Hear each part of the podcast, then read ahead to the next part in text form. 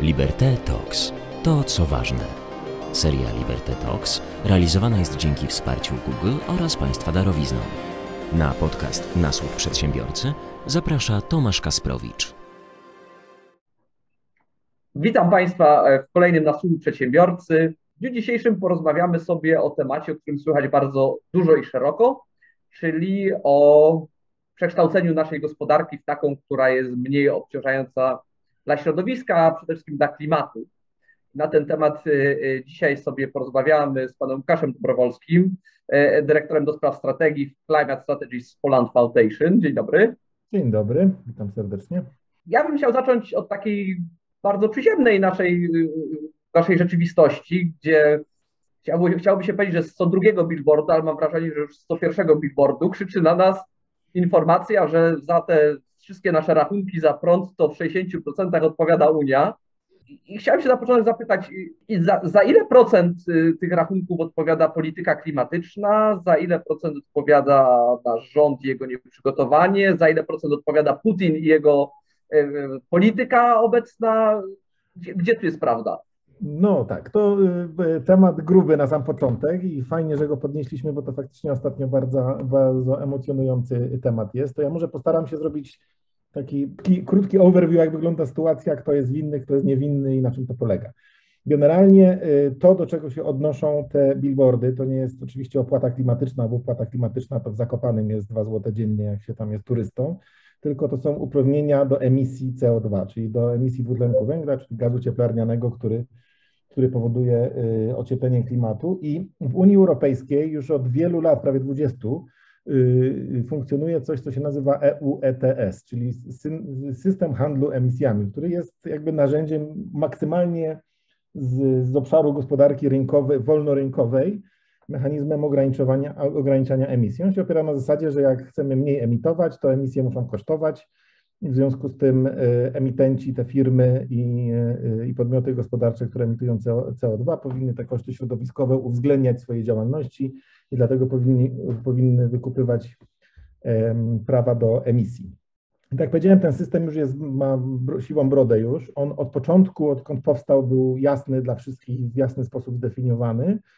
Y, głównie polegając na tym, że co roku ta ilość uprawnień do emisji w tym systemie jest ograniczana. Czyli jak na targu z warzywami, co odejmujemy podaż i zakładamy, że popyt w związku z tym będzie się dostosowywał, no bo inaczej ceny pójdą do góry. I to, co, z czym mamy do, do czynienia teraz, to jest y, szybki, dynamiczny wzrost cen na tym rynku, y, czyli, czyli na, na wzrost cen wolno handlowanych uprawnień do emisji bardzo znaczący, bardzo dynamiczny. Te, te ceny rosły od wielu lat i rosły stale. Jak się popatrzy na ten historyczny wzrost, no to te ceny y, y, y, rosły, a w ubiegłym roku z wielu powodów, właśnie między innymi też geopolitycznych i innych, wystrzeliły. I to jest fakt. Faktycznie te ceny uprawnień do emisji znacząco wzrosły i one też kontrybuują do ceny energii, do kosztu produkcji energii w Polsce, ale tutaj ważna rzecz, dlatego, że u nas mamy w 70% albo momentami w 80% Y, produkcji energii opartą na węglu, który jest najbardziej emisyjnym y, źródłem energii.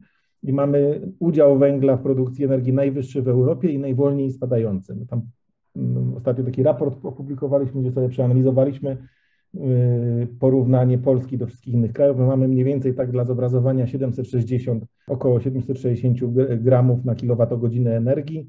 Taka Szwecja ma tam kilkanaście, Francja ma 50, Niemcy mają 400, czyli wszystkie inne kraje unijne duże mają od 2 do 15 razy mniejsze emisje niż Polska. Znaczy nasze są 2, 2, do, 2 do 15 razy wyższe. Więc ta cena uprawnień do emisji, która wzrosła, mnoży się przez tą emisyjność i to daje ten koszt, koszt, y, koszt jakby opłaty klimatycznej, co jest złą nazwą, ale, ale koszt klimatyczny w energii. I to po prostu jest y, prosta matematyka. Nie, nie, nie przeprowadziliśmy transformacji energetycznej, więc y, ponosimy wyższe niż inne kraje europejskie koszty y, emisji, a cena uprawnień do emisji wzrosła zgodnie z logiką systemu, który był znany wszystkim, w tym decydentom politycznym u nas od 20 lat. Nie? Więc to jest taka trochę ja się dziwię, że wszyscy się dziwią, a powinniśmy się głównie dziwić temu, że przez 20 czy 10 lat nikt w Polsce nic nie zrobił z systemem energetycznym na poważnie i mamy jak jak Indie mniej więcej, czy, czy inne kraje, poziom e, uzależnienia od węgla zupełnie nieprzystający do tego, co się dzieje w Unii. Dodatkowo, już to, jest, to są wszystko fakty, natomiast to, co jest manipulacją w tej kampanii, no to jest oczywiście to 60%, bo 60% w pewnym momencie w grudniu miały uprawnienia do emisji w cenie hurtowej czy w koszcie produkcji prądu, natomiast w rachunku końcowym to jest bardziej 20-20 parę procent. Więc tutaj jest taka sprytna manipulacja.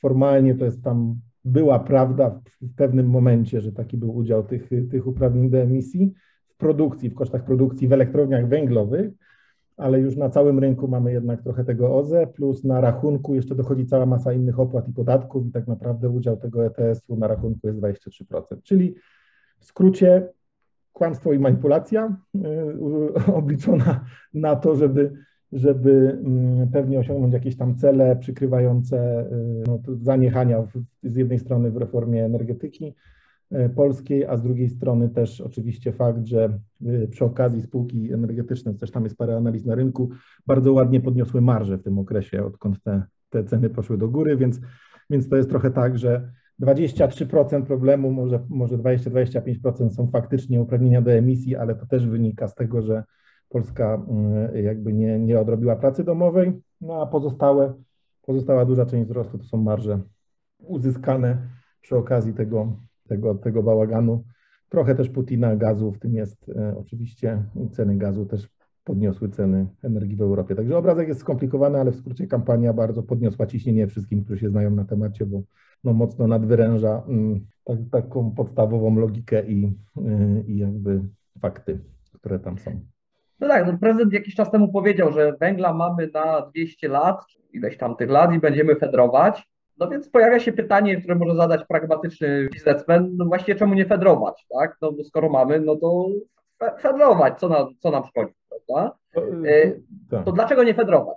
Tak, to są dwa rzeczy. W Polsce w szczególności nie fedrować, dlatego że już fedrujemy z bardzo dużej głębokości, tak obrazowo 2 km czy 3 km w dół i dopiero fedrujemy, podczas gdy na świecie są są odkrywkowe kopalnie węgla, które oczywiście, mówię o kamiennym teraz węglu, które, które są tam o rząd wielkości tańsze w ogóle w utrzymaniu, więc tam na poziomie też y, y, naszej pozycji w kosztach produkcji i wyczerpywania się tych złóż węgla kamiennego w szczególności, to, to już jesteśmy bardzo zaawansowani, ale to oczywiście nie o to w tym wszystkim chodzi. Chodzi o to, że węgiel jest po prostu najbardziej emisyjnym źródłem energii, a mm, ta zmiana klimatu, z którą mamy do czynienia, to nie jest tylko kwestia, że chcemy być ekologiczni i, i, i, dobrzy dla planety, chociaż to jest bardzo ważne, ale też po prostu ona już tak przyspiesza i narasta w takim tempie, że y, świat musi się ogarnąć w ciągu najbliższych 10 lat, bo inaczej koszty niedziałania będą dużo wyższe niż koszty działania, między innymi odchodzenia od węgla. I to są jakby fakty.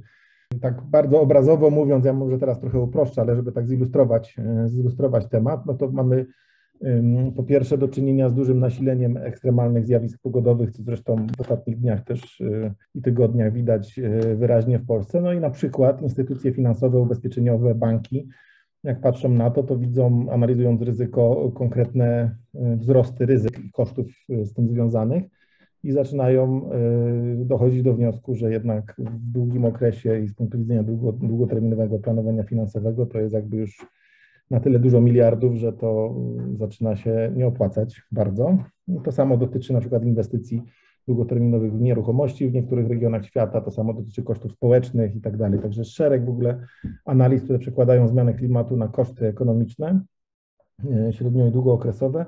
No i oczywiście tylko wielki problem polega na tym, że to jest wspólne działanie w skali globalnej potrzebne, żeby tym ryzykom, w sumie na koniec dnia katastroficznym, to jest trochę tak jak ta, ten film, co był teraz święta, o komecie, e, nie patrz w górę, prawda? To jest trochę dobra metafora tej zmiany klimatu z tą różnicą, że kometa jest konkretna, leci i ją bardzo widać, a tu mamy do czynienia z zjawiskiem, które w dłuższym okresie, gdzieś tam kilkudziesięciu lat będzie miało podobne skutki jak ta kometa tam, ale, ale bardziej rozłożone w czasie i bardziej też e, no, wymagające mm, takiego wspólnego działania przez wszystkich na świecie, to jest ekstremalnie trudne, biorąc pod uwagę, jak wygląda organizacja świata, więc no, problem jest, jest yy, super trudny do rozwiązania i dlatego jakby mimo 26 konferencji międzynarodowych, które się odbyły, emisje globalne cały czas rosną, nie spadają, muszą. Tutaj pewnie problem też jest taki, że jeśli chodzi o koszty ograniczania zmian klimatycznych, to każdy z nas dostaje na rachunku, tak, że powiedzą, że 60% czy to 20% bez znaczenia, to jest pieniądz, który ja muszę wyłożyć dzisiaj, tutaj, prawda, widzę, natomiast pieniądz do wyłożenia z powodu zaniechania, czyli powodu tego, że te zmiany klimatyczne mają miejsce, to już jest taki bardziej rozproszony i nie tak e, wprost wyszczególniony, prawda? Jak ja dostanę co, i, podwyżkę... tak, I tak i nie, i tak i nie, bo z jednej strony na tym rachunku to jednak mamy tą informację, to jest manipulacja, bo obecnie sytuacja na rynku jest taka, że odnawialne źródła energii, pamiętajmy, że one mają krańcowe koszty zerowe, nie? czyli takie rzeczy jak y, fotowoltaika czy wiatr, no to one po wybudowaniu y, instalacji mają właściwie już działają sobie tam przez 30-40 lat bez kosztów zmiennych, prawie żadnych. Natomiast w Bełchatowie co godzinę musi wjechać pociąg węgla, nie? tam do pieca, więc y, y, łatwo sobie wyobrazić, że jednak profil też ekonomiczny tych, y, tych, y, tej nowej energetyki jest trochę inny niż starej i obecnie już jest tak, że y, koszty takie długookresowe przeliczone na kilowatogodzinę czy megawattogodzinę odnawialne źródła mają najniższe ze wszystkich technologii. To się zmieniło w ciągu ostatnich paru lat y, bardzo wyraźnie, więc to nie jest prawda, że ta transformacja musi nas, y, ona nas musi kosztować w krótkim okresie, ponieważ musimy ponieść nakłady inwestycyjne, ale biznes case jakby w dłuższym okresie jest y, po prostu pozytywny. Nie? To zresztą ostatnio McKinsey też ogłosił taki fajny raport Net Zero i, i tam też te, te, tego typu wyliczenia są i to, to, to jest jasno pokazane. To powiem wysiłek inwestycyjny w skali globalnej, żeby dokonać tej transformacji, ale jednak y, potem wychodzimy jakby na, na, na pozytywny biznes case. Przy okazji jest y, dużo, czyli to jest o odnośnie tych kosztów, a odnośnie jakby tego, co się wydarza, no, ta zmiana klimatu ma konkretne przełożenie na rzeczy typu koszty żywności. I to nie jest jakby, że to są koszty jakieś tam teoretyczne, tylko to na targu będzie widać. E, Ale nie, nie, ja nie powiedziałem, że one są teoretyczne, tylko że jak ja zapłacę za truskawki czy za coś tam ileś więcej, To to ja tam będę czujesz. pomsztował na tego farmera albo na kogoś tam, że tam ze mnie zdzierają, ale nie wpadnę na to, że okej, to ja tutaj płacę 50 groszy więcej, a z tego 45 groszy wynika z tego, że mi się klimat zmieni. Nie no, no wiesz, no po prostu żywność będzie problemem, bo jest o, jakby spadek y, produktywności mm, i, i woda, problemy z wodą i tak dalej, więc to, to, to wszystko oczywiście znowu to jest, y, to jest rozłożone w czasie i też y, geograficznie bardzo zróżnicowane. Pewna perfidia sytuacji polega na tym, że największy koszt negatywny środowiskowi będą ponosić kraje tak zwanego powiedzmy globalnego południa, czyli tych okolic, gdzie jest ogólnie cieplej mniej rozwinięte kraje gospodarczo będą ponosić e, dużą część tych e, kosztów i to zresztą to się może przyczynić do, do intensyfikacji migracji masowych, ale z drugiej strony oczywiście winowajcami, znowu tak w cudzysłowie, są kraje wysoko uprzemysłowione, powiedzmy tej północy um- umownej, której częścią tak czy inaczej my może trochę taką biedniejszą, ale jesteśmy. Więc, y, więc to jest y, jeszcze taki dodatkowo duży problem y, koordynacji jakby globalnych interesów w tym wszystkim. No ale to weszliśmy trochę na takie dywagacje mm, dosyć, do- dosyć, dosyć strategiczne. No i to, to, to niestety jest problem, który, który w coraz większym stopniu, bym powiedział, coraz jest większa świadomość również w biznesie międzynarodowym i w instytucjach finansowych, nie tylko wśród jakby polityków, ekologów, czy też, nie wiem, organizacji młodzieżowych, które się tematami zajmują, ale to się bardzo dynamicznie przekłada na odpowiedź biznesu i świata finansów. I myślę, że 21 rok ubiegły był takim przełomowym rokiem w tym zakresie, nie? że faktycznie tak my na to patrzymy, obserwujemy, to masa krytyczna jakby zaangażowania biznesu, y, finansów w, przeciwdziałanie zmianie klimatu chyba no, w ubiegłym roku osiągnęła taką kulminację, co jest zresztą y, wbrew pozorom dziwne, bo niektórzy myśleli, że pandemia przykryje temat klimatu i że to tam odejdzie sobie, bo to a stało się wręcz przeciwnie. Myślę, że też dzięki temu, że ludzie przez pandemię zrozumieli, że nie jesteśmy tacy niezniszczalni, jakby się mogło nam y, wydawać i nagle zaczęli widzieć, że pewne ryzyka, o których tam się mówi, ale, ale, ale nie, nie, za, nie za dobrze się je adresuje, tak zwane te szare nosorożce w przeciwieństwie do czarnych łabędzi, nie? że takie coś, co, o czym mówimy, wiemy, że jest, ale nic z tym nie robimy, taka klasa ryzyk. To, że to jest, to, że to jest teraz y, też temat, który wymaga no, głębszego namysłu i zainteresowania i stąd dużo rzeczy się wydarzyło w ubiegłym roku, które też rzutują potem na polski biznes. Zanim, zanim przejdziemy do skali mikro, która pewnie nas będzie bardziej interesować, to ja chciałem dopytać jedną rzecz w skali makro, trochę się pobawię teraz w TVP. Dobra. To znaczy, to znaczy i użyję argumentu, a Niemcy. Bo oczywiście skala naszych polskich zaniedbań jest kolosalna. Nie ma tu zasadniczo o czym rozmawiać. Ale dla mnie osobiście, będąc człowiekiem, który się interesuje tematem, może nie jakoś bardzo dogłębnie, ale jednak trochę, zupełnie niezrozumiała jest strategia niemiecka związana z odejściem i zwalczaniem energetyki jądrowej. O. Czy oni mają jakąś e, e, ideę, o której ja nie rozumiem, czy oni po prostu też robią głupoty, tak jak i Polacy? Ju, ju, już ci powiem, bo ja jestem taki troszeczkę, mm, powiedziałbym, lekko sceptyczny wobec atomu. Może nie mam jakiegoś tutaj ideologicznej jazdy i uważam, że ten atom jest dobry też w pewnych aspektach, ale w innych nie. E, Plus myślę, że ta narracja w Polsce o złym Niemcu też czasami wymaga ura, urealniania, bo my to mamy, wiesz, ja też mam rodzinną, rodzinne historie z tym związane, więc my bardzo lubimy mieć historię o złym Niemcu, więc to, to dobrze czasami urealniać. E, Jakie są fakty najpierw? Emisyjność średnia, y, tam o, o tych gramach na kilowatogodzinę systemu energetycznego mówiłem, to my mamy tam 760, Niemcy mają 430, co pewnie jest tam gdzieś w połowie stawki europejskiej. Mają sporą część energetyki opartą na węglu, ale znacząco zmniejszyli udział tego węgla historycznie. Teraz mieliśmy taki faktycznie, y, szczególnie 21 rok, moment, kiedy ta emisyjność poszła do góry i udział węgla w ogóle się o parę punktów zwiększył, ale znowu to jest parę punktów, to nie tak, że oni tam, wiesz, nagle dołożyli połowę mocy węglowych w stosunku do tego, co mieli, ze względu na wyfazowanie tych elektrowni atomowych. Tą decyzję o, o zamknięciu energetyki atomowej w Niemczech trochę pod wpływem, y, tam podjął rząd Angeli Merkel jeszcze poprzedni kilka lat temu, pod wpływem Fukushimy i tam całej historii związanej z, z oceną ryzyka elektrowni atomowych, która jest osobną dyskusją. No i oni konsekwentnie, jak to Niemcy, jak podjęli decyzję, to konsekwentnie wdrażają.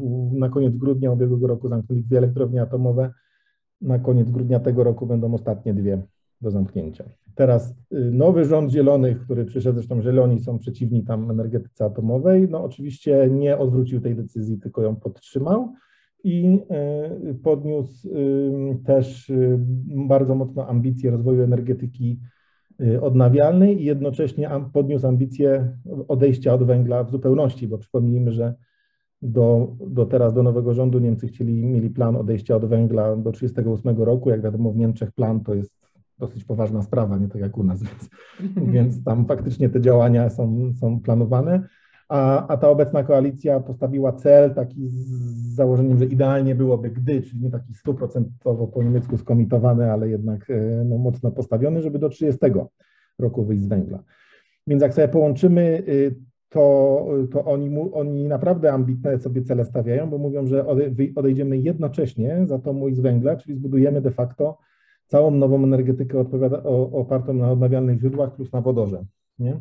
I oczywiście albo uzależnimy się do reszty od Rosji i jej gazu. Właśnie nie, bo, bo też elementem tego planu jest odejście od gazu i przepięcie go na wodór, który pochodzi, zielony wodór, który pochodzi z źródeł odnawialnych. To jest oczywiście masakrycznie ambitny plan i w praktyce jak się nie uda, to będzie powodowało okresowe większe uzależnienie od gazu, co powinno oczywiście włosy nam na głowie jeżyć i ja tutaj absolutnie się zgadzam no, z powodów geopolitycznych. Natomiast wiesz, tam jak poczytasz umowę koalicyjną y, tego rządu niemieckiego, tam są konkretne rzeczy wpisane. W ogóle dla, jak na polskie standardy poziom konkretu, szczególnie w tym obszarze energetycznym, jest taki dosyć zbijający z nóg. Tam jest na przykład napisane, że rezerwacja 2% terytorium Niemiec pod farmy wiatrowe. Konkretne liczby, jeśli chodzi o wzrost mocy y, fotowoltaiki i, i wiatru na lądzie i na morzu. Obowiązek absolutny fotowoltaiki na dachu każdego nowo budowanego budynku i każdego modernizowanego, remontowanego w poważnym stopniu budynku. Mm, Jakieś tam proceduralna masa ułatwień dla, e, dla tych inwestycji, więc, więc ten plan jest y, jakby konkretnie rozpisany na podcele plus y, jakieś wyliczenia odnośnie pieniędzy, które tam są potrzebne, setki miliardów euro. Na koniec skonkludowało BDI, taka przemysłowa niemiecka organizacja, raport z BCG popełniła i, i skonkludowali, że to jest nic takiego strasznego dla Niemców, bo to jest skala podobna do tam planu Marszala, czy też zjednoczenia Niemiec, jeśli chodzi o inwestycje do PKB, które muszą być poniesione. Więc oni, oni wiesz, mają bardzo ambitny projekt jednocześnie, jednoczesnego odejścia od atomu i dekarbonizacji gospodarki. Czy on się uda, to zobaczymy, ale nie można jakby tak y, zupełnie mm, spisywać ich na straty, że to się nie uda, nie? To trzeba temu się przyglądać. Oczywiście myślę, że obecna sytuacja z gazem i z Rosją będzie tam też trochę takim, taką pobudką i może spowodować jakieś tam przemyślenia odnośnie zmiany ścieżki dojścia do tego modelu docelowego, ale nawet już ta obecna umowa, jak ją poczytasz między wierszami, a tam wprost chyba jest napisane odejście od, od gazu do 2045 roku. Jeśli nie jest napisane, to jest tam gdzieś, gdzieś yy, w jasnym podtekście, no bo oni chcą mieć yy, gospodarkę net zero do 2050, co oznacza pełną dekarbonizację, w tym odejście od gazu w energetyce do lat 40. Więc ja to w ogóle mam taką tezę, że jednym z powodów geopolitycznego wzmożenia jest y, akurat rosyjska konstatacja, że Niemcy zaczynają na poważnie się przyglądać odejściu od gazu, a nie odwrotnie. Nie? że, że, że trochę jest tak, że z perspektywy, już tak mówimy sobie o dużej geopolityce, to z perspektywy Rosji to jest trochę ostatni moment, bo jeśli Niemcy mocno włączą ten kurs i będą dekarbonizować całkowicie gospodarkę, no to za 20 lat już tego gazu mogą nie potrzebować tak naprawdę. Oni zresztą chcą zbudować całą nową ekonomię wodorową jako alternatywę dla gazu. Więc to jest taka bardziej skomplikowana układanka znowu. No dobrze, a teraz wracając do nas. Y, o atomie nie powiedziałem. Atom, to by też zadałeś wprost pytanie o atom, a ja de facto odpłynąłem tylko na Niemcy. To może tylko korygując. Atom ma najniższą emisyjność w całym cyklu życia ze wszystkich technologii. Ma niższą emisyjność niż wiatr i fotowoltaika, jeśli uwzględnisz koszty produkcji i instalacji. Y, ale to są niewielkie różnice oczywiście w porównaniu do gazu i węgla. Znaczy no mniej więcej to jest tam 5, 30, 40 versus 700, 1000, tak? Czy 400, więc to jakby jest jedna klasa, jeśli chodzi o emisyjność, ale formalnie rzecz biorąc atom jest mniej emisyjny. Natomiast z mojej perspektywy obiektywnie, y, i to widać, wystarczy poanalizować historyczne projekty, no koszty y, rozwoju y, energetyki atomowej oraz opóźnienia w dostarczeniu projektów są katastrofalne i to po prostu na poziomie ekonomicznym się nie broni na razie. Zobaczymy, jak ten silny lobbying teraz, który prawdopodobnie spowoduje, że i u nas, i w paru innych krajach będą nowe projekty atomowe, jak to pójdzie. No ale to ma trochę taki charakter y, skoku na kasę podatników, zupełnie szczerze mówiąc. No, z, z, fotowoltaiką też tak przecież było. To znaczy ona była bardzo nieopłacalna, wpompowano w to tyle pieniędzy, że już jest opłacalna, bo ja poszła tak mocno do przodu. Za to tak, ale podobnie. nuklearna energetyka ma już 40 czy 50 lat i cały czas jest w tym samym miejscu, nie? Więc ja nawet gorszym. Fotowoltaika też ma tyle, prawda? Nie, no tak na dużą skalę to tam jakieś 20 bardziej, więc, ale w każdym razie mi się wydaje, że, że ja mam bardzo dużo gorących dyskusji na różnych forach wokół tego. Ja, i, trochę się taka zrobiła narracja, że w ogóle atom albo umrzemy. Ja to się z tym nie zgadzam, bo po pierwsze są możliwe scenariusze rozwoju energetyki bez atomu, yy, także to powinno w miarę być na trzeźwo analizowane jakby przez pryzmat ekonomiczny też. No i oczywiście jest jeszcze kwestia Nassim Taleb i zarządzanie ryzykiem i czy nawet jak masz 99,999% bezpieczeństwa, to czy ten 0,001% mnożone przez konsekwencje mm, jest akceptowalne, czy nie i, i, i że ten, wiesz, ten tail events jednak się zdarzają czasami, nie? Więc to jest też trochę ta kwestia filozofii podejścia do zarządzania ryzykiem, ale to, to no to jest jakby na dłuższą dyskusję, osobną pewnie pogadankę. Pewnie tak. A to teraz przechodząc do, do, do, do naszej e, skali mikro, tak? biorąc pod uwagę skalę naszych e, zaniedbań, e, no można z jednej strony traktować je jako dopust Boży i pewnie trochę jest, bo płacimy za energię więcej, no ale czy to jest też szansa? Znaczy, czy jak my, przedsiębiorcy polscy, możemy z tej transformacji skorzystać, a nie tylko patrzeć na nią z punktu widzenia tego, że o, teraz będę ja biedny musiał zapłacić dużo więcej za prąd, i w związku z tym, ach, ta niedobra Unia, która odpowiada za 60% kosztu produkcji prądu, czy, czy, czy też jest tak, że ja mogę na tym jakoś y, zarobić?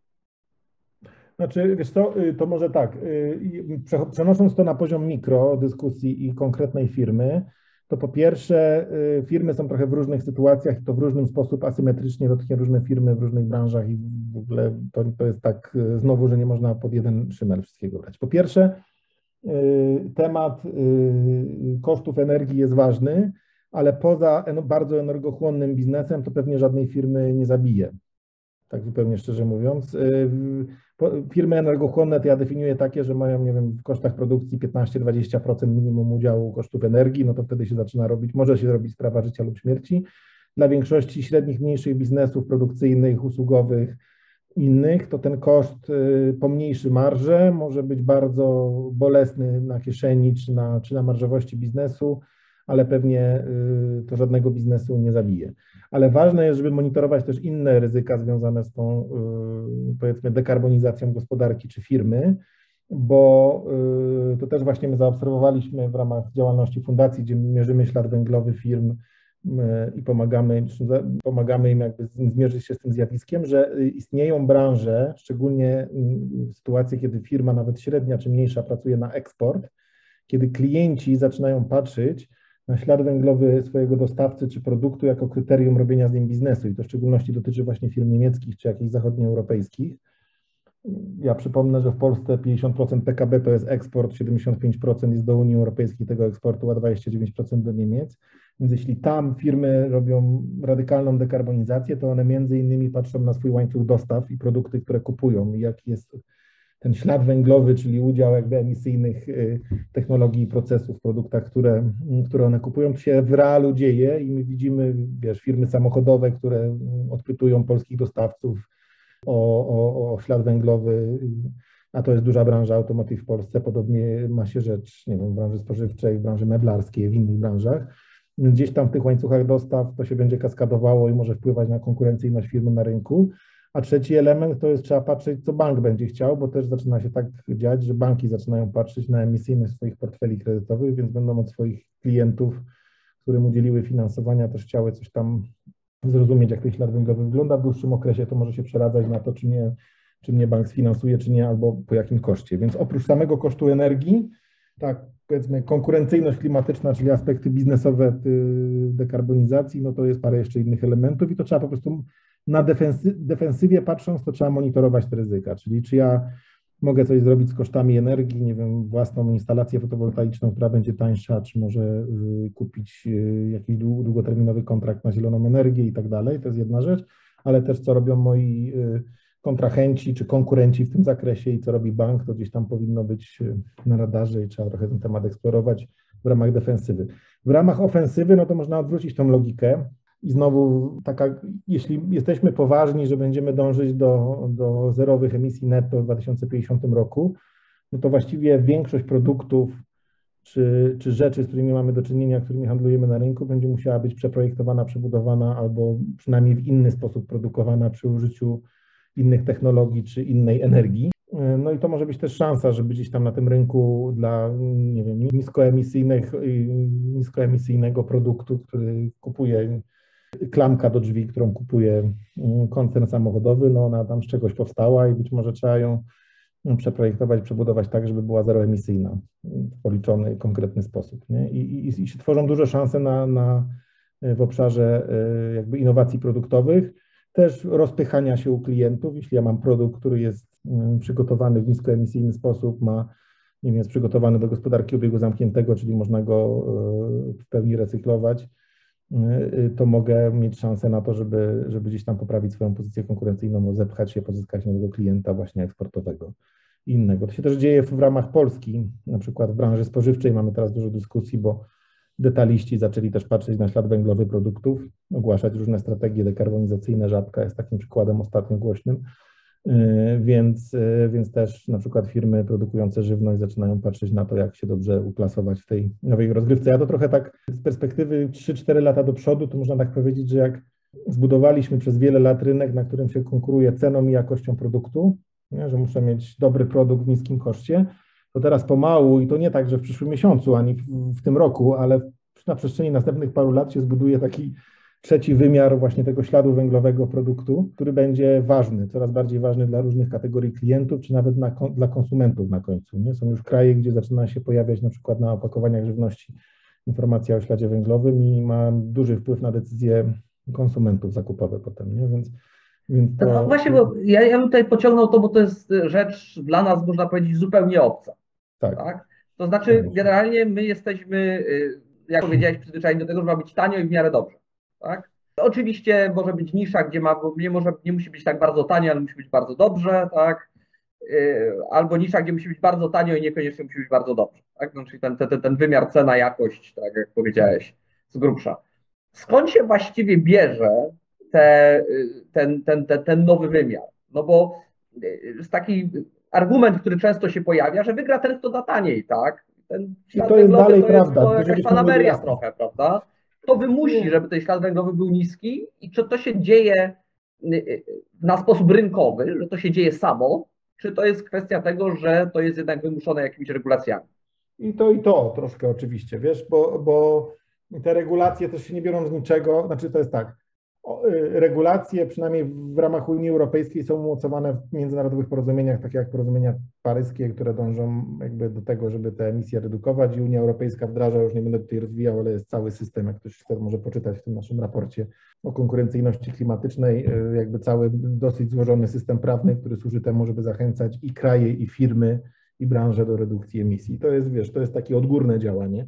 Ono A też... jeszcze może to wspominasz któryś raz o tym raporcie, może powiedz, y, gdzie go można znaleźć. Tak, to, to yy, najprościej jest wejść na stronę www.konkurencyjnośklimatyczna.pl yy, i myśmy zrobili takie opracowanie, które od zera do pełnej kompetencji po przeczytaniu dosyć sporego raportu potrafi każdego y, doprowadzić, uwzględniając kontekst, yy, kontekst regulacyjny, kontekst właśnie rynkowy, tego co robią międzynarodowe firmy, różne case studies dużych międzynarodowych firm, co one robią w ramach dekarbonizacji, aż do takiego bardzo pragmatycznego przewodnika dla właścicieli czy prezesów firm, takiej checklisty, co powinni zrobić, żeby się z tym tematem zmierzyć.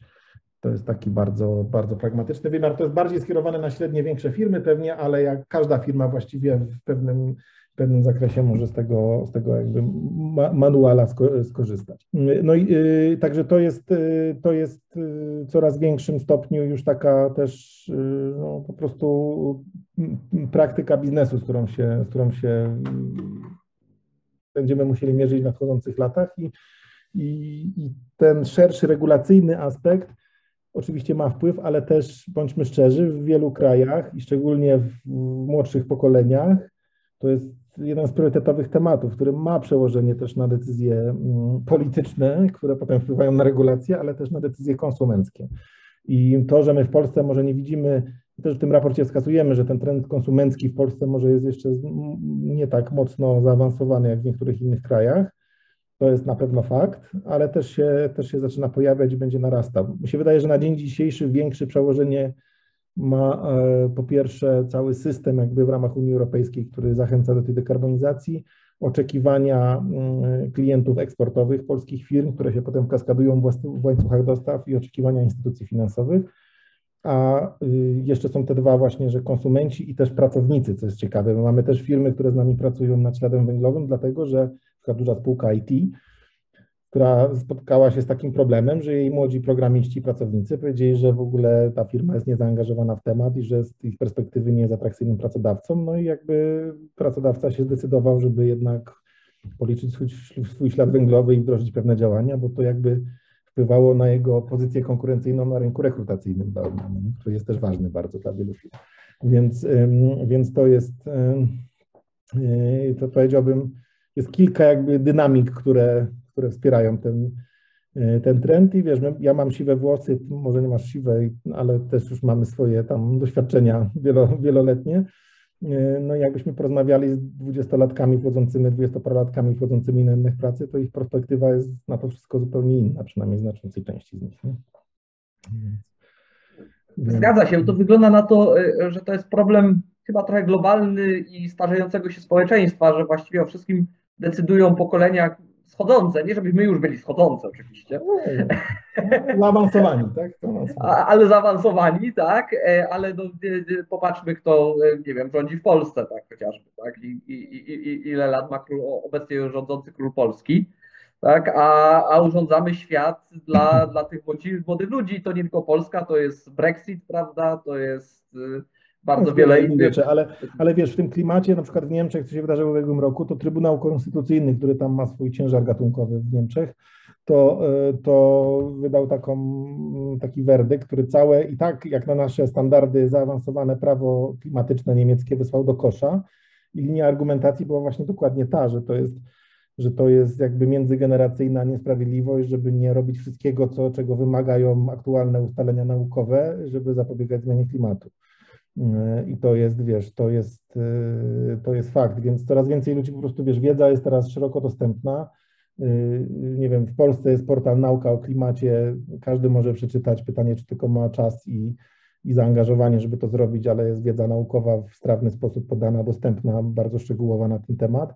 To samo jest, to samo jest na jakby forum międzynarodowym, więc często jest tak, że po prostu nastolatkowie mają dużo większą wiedzę na ten temat niż my mamy, nie? Łącznie ze mną pracując w fundacji która się tym tematem zajmuje, więc to, to po prostu tak, y, tak działa. trudno się dziwić, ich to jakby trochę bardziej nawet dotyczy, tak? Bo my się Tak dokulamy do końca naszego życia jeszcze w miarę znośnych Dokładnie warunkach, tak. a oni już y, y, niekoniecznie. Ale jak zahaczamy o ten temat, to warto o tym powiedzieć, bo tak zwane środowiska klimatosceptyczne, jakkolwiek by to nie brzmiało, także w środowiskach biznesowych są dość silne, tak?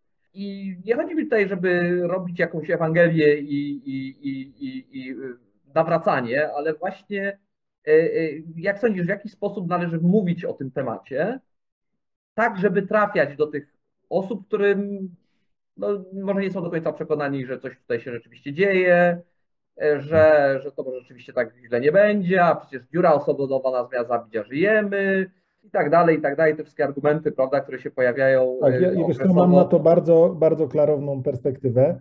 Może trochę najpierw osobista dygresja, bo ja 20 lat spędziłem w biznesie, tym Fundacji Climate Strategies Poland tam właściwie od pół roku. Wcześniej się OZE zajmowałem, ale tak bardziej skoncentrowany byłem na biznesie i nie wchodziłem głęboko w te kwestie klimatyczne. Teraz będąc w fundacji i pracując nad tym raportem właśnie, no to tam dosyć do spodu, używając Twojego aparatu też takiego e, poznawczego i analitycznego, przeczesałem ten temat. E, No i muszę powiedzieć, że mimo, że byłem zaangażowany w OZE i tak dalej, to kolejne lektury, wiesz, jeżyły mi włos na głowie, nie? Zupełnie szczerze mówiąc, takie głębsze i bardziej naukowe i bardziej pogłębione.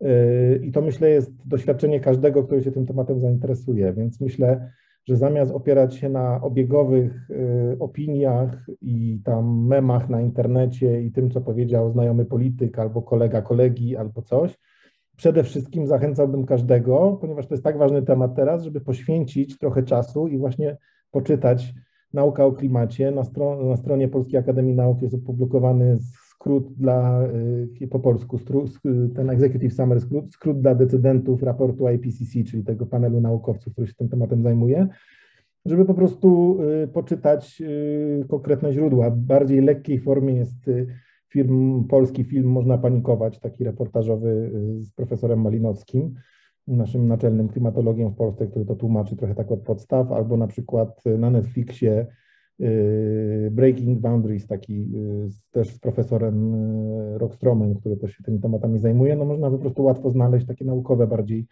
źródła i trochę się zagłębić w temat, żeby go zrozumieć. To jest pierwsza rzecz. Druga rzecz, którą ja odkryłem,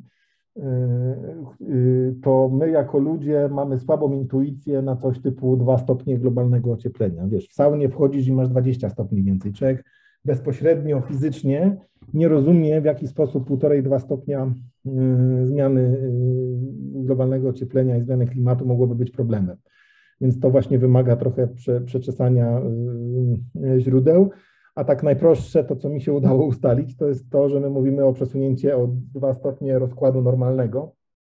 To jako ekonomista będziesz mógł od razu stwierdzić, że powoduje, że na prawej stronie tego rozkładu mamy o kilka rzędów wielkości wzrost, wzrost intensywności zjawisk, tam dodatkowo ten rozkład się wypłaszcza, więc te dwa stopnie, które się wydaje tak dla naszego termicznego doświadczenia dosyć niewiele, to się przekłada na kilku, kilkunastokrotne zwiększenie takich właśnie różnych tam nawałnic, ekstremalnych zjawisk pożarów w Australii, gdzieś tam w cieplejszych krajach, a u nas obserwujemy w tym roku zimę super ekstremalną. Ja w Trójmieście mieszkając, to wiesz, to, to wystarczy wyjść na spacer, żeby widzieć, że klimat się zmienia. Nie? Więc, więc jakby to, ta, ta intuicja ludzka jest słabo przystosowana do, do rozumienia takich wielkoskalowych zjawisk.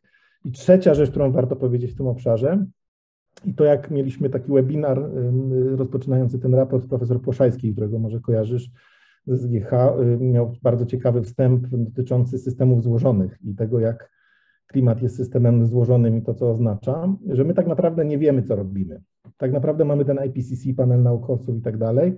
Oni obserwują różne rzeczy, analizują i tak dalej, ale nie wiemy, w którym momencie są te granice, w których ten system złożony się po prostu załamie. To znaczy, że, że, że to nie jest liniowa zmiana, że my tam pół stopnia, pół stopnia to będzie troszkę.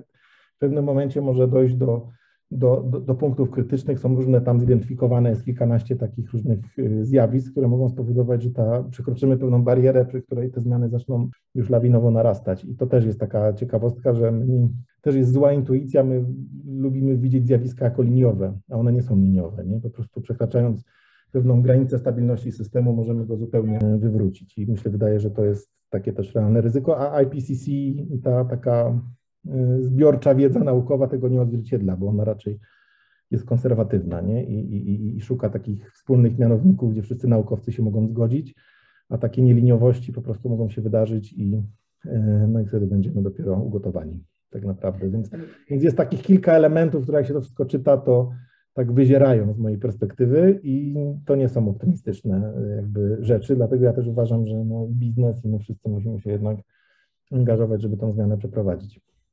To ja ci powiem tak, jak wgryzam się w ten temat, no bo temat jest istotny też może nie do spodu, ale interesuję się nim. To jest jeszcze jeden, jeszcze jedno zjawisko psychologiczne, które za, zaobserwowałem, tak, no bo zauważyłeś niedostatki ludzkiej intuicji, ale to nie tylko tutaj, bo właściwie wszędzie można powiedzieć, że jesteśmy zwierzęciem, które wyewoluowało sobie gdzieś na sawannie i nacja działa dobrze na sawannie, tak? No, my myślimy, wiesz, tak na, na, zasadzie poznania bezpośredniego, to co potrafimy zobaczyć i dotknąć oraz na podstawie liniowych intuicji, że jak A to B, jak C to D, wiesz, taka, taka liniowa, liniowość y, doświadczeń. Nie? Natomiast y, po przeczytaniu któregoś tam z rzędu opracowania, analizy i tak dalej, to w pewnym momencie odłożyłem to i stwierdziłem, chyba nie ma czym się przejmować, niech y, orkiestra gra na Titaniku, bo właściwie nie ma to już większego znaczenia na tym etapie i tak się z tym nic nie da zrobić, pożyjmy sobie. Tak. I, i to, Masz coś i to, optymistyczniejszego do dodania. Ja myślę, że jest uprawniona perspektywa, szczególnie jeśli się nie ma dzieci, ponieważ wtedy za naszego życia to faktycznie można na Titaniku kontynuować. Mm, ja jestem dużo bardziej sceptyczny, jak myślę o moich sześcioletnich córkach i tym, że one jednak w 2100 roku to jeszcze spokojnie będą round. I, I to mi troszkę bardziej spędza sens powiek, nie? bo to, to jednak jest. Y, no zresztą mi się wydaje, że też nawet za naszego życia jeszcze będziemy w ciągu 15-20 lat już widzieć tak daleko y, idące konsekwencje tego, co się dzieje, że to będzie już też. Y, ja, ja, ja zawsze na koniec tych dyskusji ze sceptykami mówię, dobrze, ale to pożyjemy, zobaczymy. Nie? I myślę, że to, myślę, że to jest taka też konkluzja. To, co na pewno widać teraz, to wiesz, ta, temat klimatu nie jest nowy. Od 30 lat naukowcy biją na alarm. Myślę, że to, co się zmieniło właśnie w ostatnich latach, to, że te fizyczne zjawiska, które pokazują, że jest problem, na tyle szybko narastają, że to nawet ludzie tacy mainstreamowo zbalansowani zaczynają mieć mocniej zjeżony włos na głowie, plus właśnie ci decydenci finansowi korporacyjni też, nie? że widzą, że to jakby miało wpływ na, na biznes.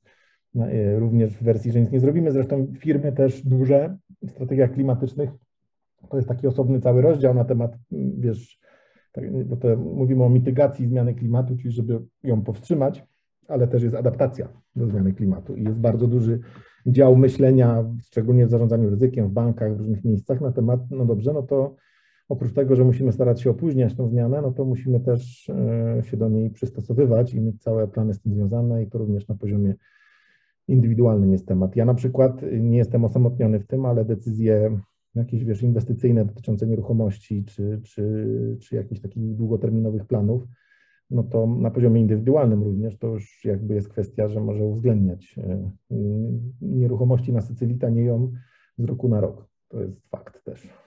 Także... Trójmiasta też nie, nie polecasz w takim razie, jak rozumiem. No tak, no więc ja w Sopocie jestem niby z Kozery, chociaż nad morzem może też nie jest, nie jest to, naj, naj, no to, to, to jest duża i skomplikowana dyskusja, ale na pewno jest tak, że, że różne, różni inwestorzy, e, wiesz, patrząc na różne takie inwestycje długoterminowe, szczególnie nieruchomościowe, czy jakieś e, na przykład lokalizacje zakładów, czy, czy, czy, czy różnych rzeczy, to już na to zaczynają patrzeć też. Wnoszę z tego, że nie podzielasz koniec końców mojego załamania po, po, po lekturze i uważasz, że y, y, jest jeszcze szansa na to, żeby wyprowadzić tą sytuację na, y, na plus. Naszych słuchaczy bym zachęcał do tego, żeby zainteresować się tym tematem i, i zastanowić się rzeczywiście, czy z jednej strony można zarobić, bo to my jako przedsiębiorcy chcemy zarobić, ale z drugiej strony, że być może warto zrobić też coś do, do, dobrego dla siebie, dla świata i dla swoich dzieci i lub wnuków. Czyli optymistycznie na koniec, jednak. Ja myślę, że trzeba w wyważony sposób do tego podchodzić. Myślę, że to jest jedna z ważnych rzeczy. Trochę taki ostatnio był artykuł, bardzo mi się podobał tytuł, że every job is a climate job. Nie? Każda, każda praca to jest, ma związek z klimatem i właściwie to myślę, że jest taka puenta, że to nie jest temat jakiś niszowy dla, dla fanów i dla, dla, dla pasjonatów tematu, tylko to moja teza jest taka, że powinno to wszystkich zajmować, a również, że w nieunikniony sposób będzie wszystkich zajmować, bo jeśli świat będzie przeprowadzał faktycznie realnie gospodarkę rynkową, globalną w kierunku zerowych emisji netto do 2050 roku, to każdy biznes, każdy absolutnie będzie, e, będzie w tym okresie e, w jakiś sposób dotknięty, bardziej lub mniej pozytywnie i też z perspektywy biznesu jest ważne, żeby być do tego przygotowanym e, i raczej być po dobrej stronie tej zmiany, a nie w tyle gdzieś tam nadganiając i, i, i goniąc, jak będzie już za późno. No cóż, tym optymistycznym akcentem zakończmy naszą rozmowę. Bardzo dziękuję. Dziękuję bardzo. I do zobaczenia w następnym Nasłuchu Przedsiębiorcy. Dziękuję.